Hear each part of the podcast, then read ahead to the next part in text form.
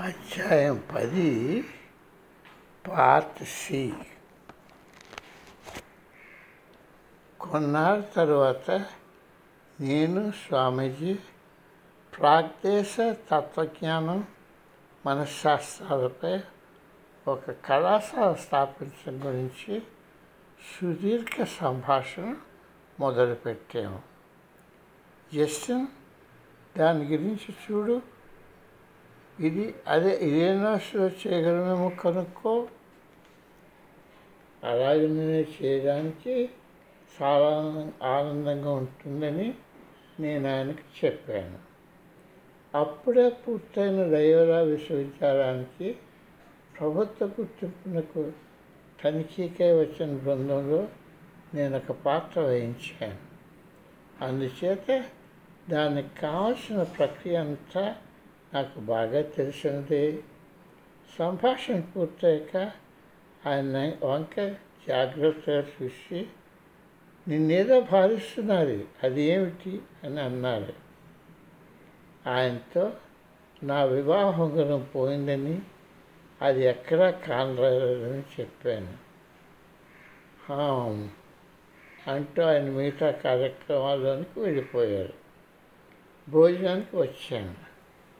నేను నా కోసం స్పెగటీ చేసుకొని అది తింటూ ఆ చిన్న భోజనం టేబుల్ వద్ద న్యూస్ పేపర్ చదివాను.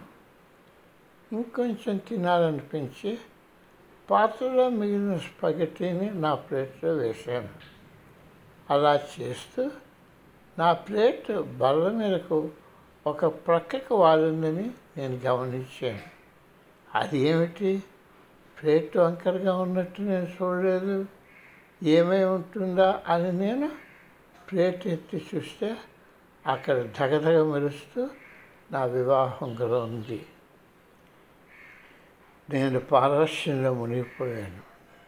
మా గురువుగారు దయామృత హృదయానికి అంచెలు కట్టించాను నాకు వీలైనంత వారం కారు నడుపుకుంటూ స్వామీజీ ఇంటికి చేరి లోపలకు నడుచుకుంటూ వెళ్ళాను. స్వామీజీ కృతజ్ఞుణ్ణి. మీరు నా ఉంగరం అవును కానీ దాన్ని పట్టుకోవడానికి నేను ఎంత కష్టపడ్డానో నీకు తెలియదు అది మురుగు కాలంలోనికి వెళ్ళిపోయింది. ఇంకెప్పుడు స్నానాల గదిలో దాన్ని బయటకు తీయకు అని కరుణతో కళ్ళు పెద్దవి చేసుకుంటూ ఆయన చెప్పారు. ఎల్లప్పుడూ ద్వారం తెరిచి ఉంటుంది.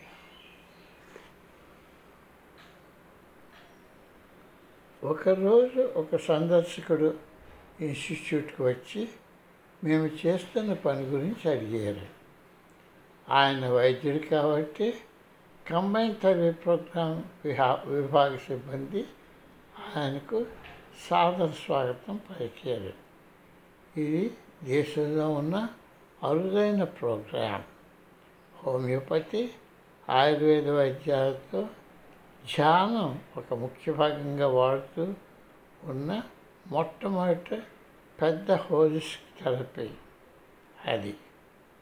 రోగులందరికీ తమ దేహాన్ని అన్ని కోణాల్లోనూ ఎలా బాగు బాగుపరుచుకోవాలో మేము విశదీకరించేవాళ్ళం. దేహాన్ని శుభ్రపరచుకోవడం వ్యాయామం ఆహారం విరామం ధ్యానం నిద్ర ఓ ఆరోగ్యకరమైన జీవనశైలిగా ఎలాగ అమర్చాలో తెలియజేసేవాళ్ళం. డాక్టర్ డి నోనిష్ ఊరన్న ఆలోచనతో తిరిగి వెళ్ళారు.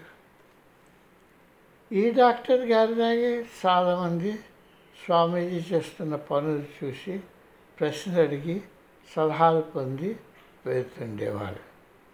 సినిమా నటీనటులు రాజకీయవేత్తలు శాస్త్రవేత్తలు మతపర నాయకులు పత్రికా రచయితలు ఆదిగా గల అందరూ గురువుగారి విజ్ఞానాన్ని అందుకోవడానికి వచ్చేవారు. వారు తిరిగి రావడం కానీ తమకు దర్శనం ఇచ్చిన కృతజ్ఞతాపూర్వక దాకా రాయడం కానీ చిరుకానికి వదలడం కానీ వారు చేయనందుకు నాకు అప్పుడప్పుడు చిరాకు వేసేది. నా మనసు చెందిన స్వామీజీ మరొక సందర్శకుడు వెళ్ళగానే నన్ను పిలిచారు.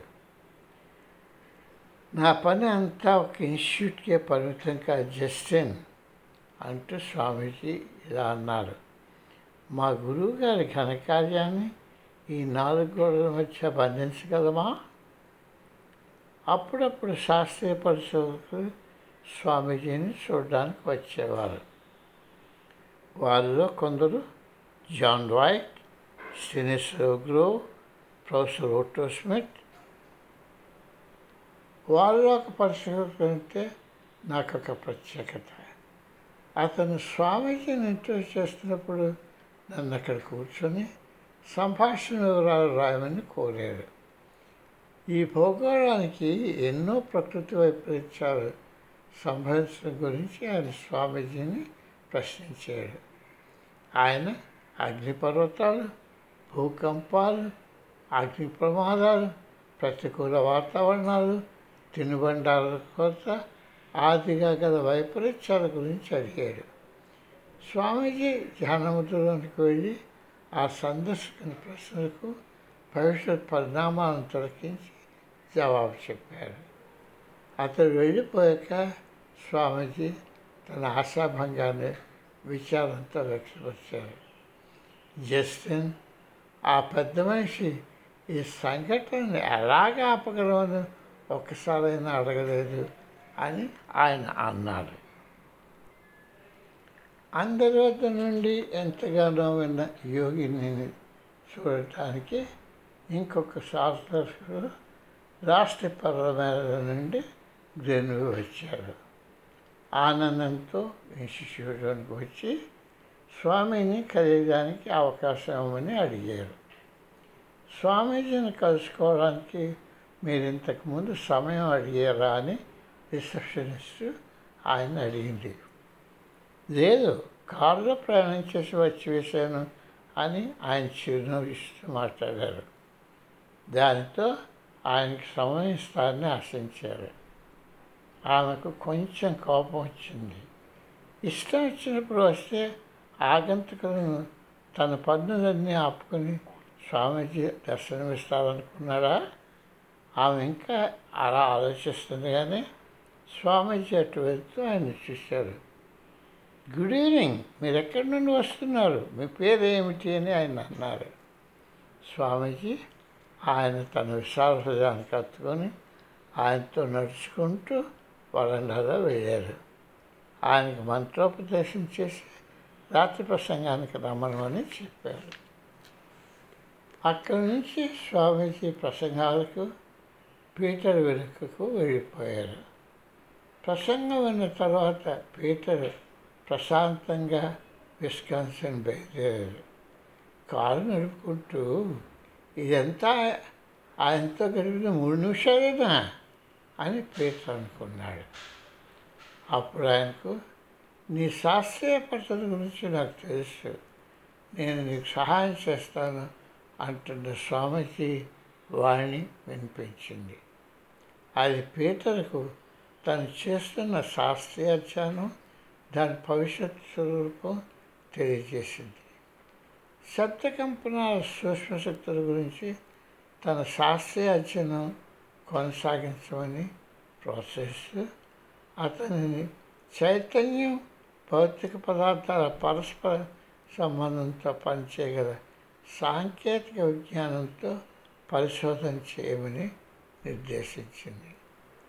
తనకి పెట్టినవి ఒకరోజు మానవాళ అంతటికు ఉపయోగమవుతాయని స్వామీజీ వారిని నమ్మబలికింది. ఆ ప్రయాణం పొడుగునా? ఆ మాటలు వినిపిస్తూనే ఉన్నాయి. తన జీవితకాలంలో పీటర్ తన గురువుగారిని రెండుసార్లు మాత్రమే మొత్తం పన్నెండు నిమిషాల కాలం చూశాడు. కానీ ప్రతిసారి కూడా సాంప్రదాయం నుండి ఆయనకు అమూల్యమైన జ్ఞానమహోతి అందింది. ఆధ్యాత్మిక సాధన. వసంత ఋతువు చివరిలో ఒక రోజున స్వామీజీ నన్ను తెరసాను తన గదికి పిలిచి గాయత్రి పునశ్చరణ ఆధ్యాత్మిక సాధనను చేయమని అడిగారు. ఓష్ ఇంతేనా అని నేను అనుకున్నాను. మంచిది. మీరు రోజు ఒక చోట అగ్ని మంది కూర్చొని మిమ్మల్ని పవిత్ర చేసుకొని నలభై రోజుల్లో ఒక లక్ష ఇరవై నాలుగు వేల గాయత్రి మంత్ర పునశ్చరణ చేయాలి అని అన్నారు. స్వామీజీ ఒక టేపులో ఆ మంత్రాన్ని దాన్ని జపించవలసిన రీతిని ఇమిచ్చి ఇచ్చారు.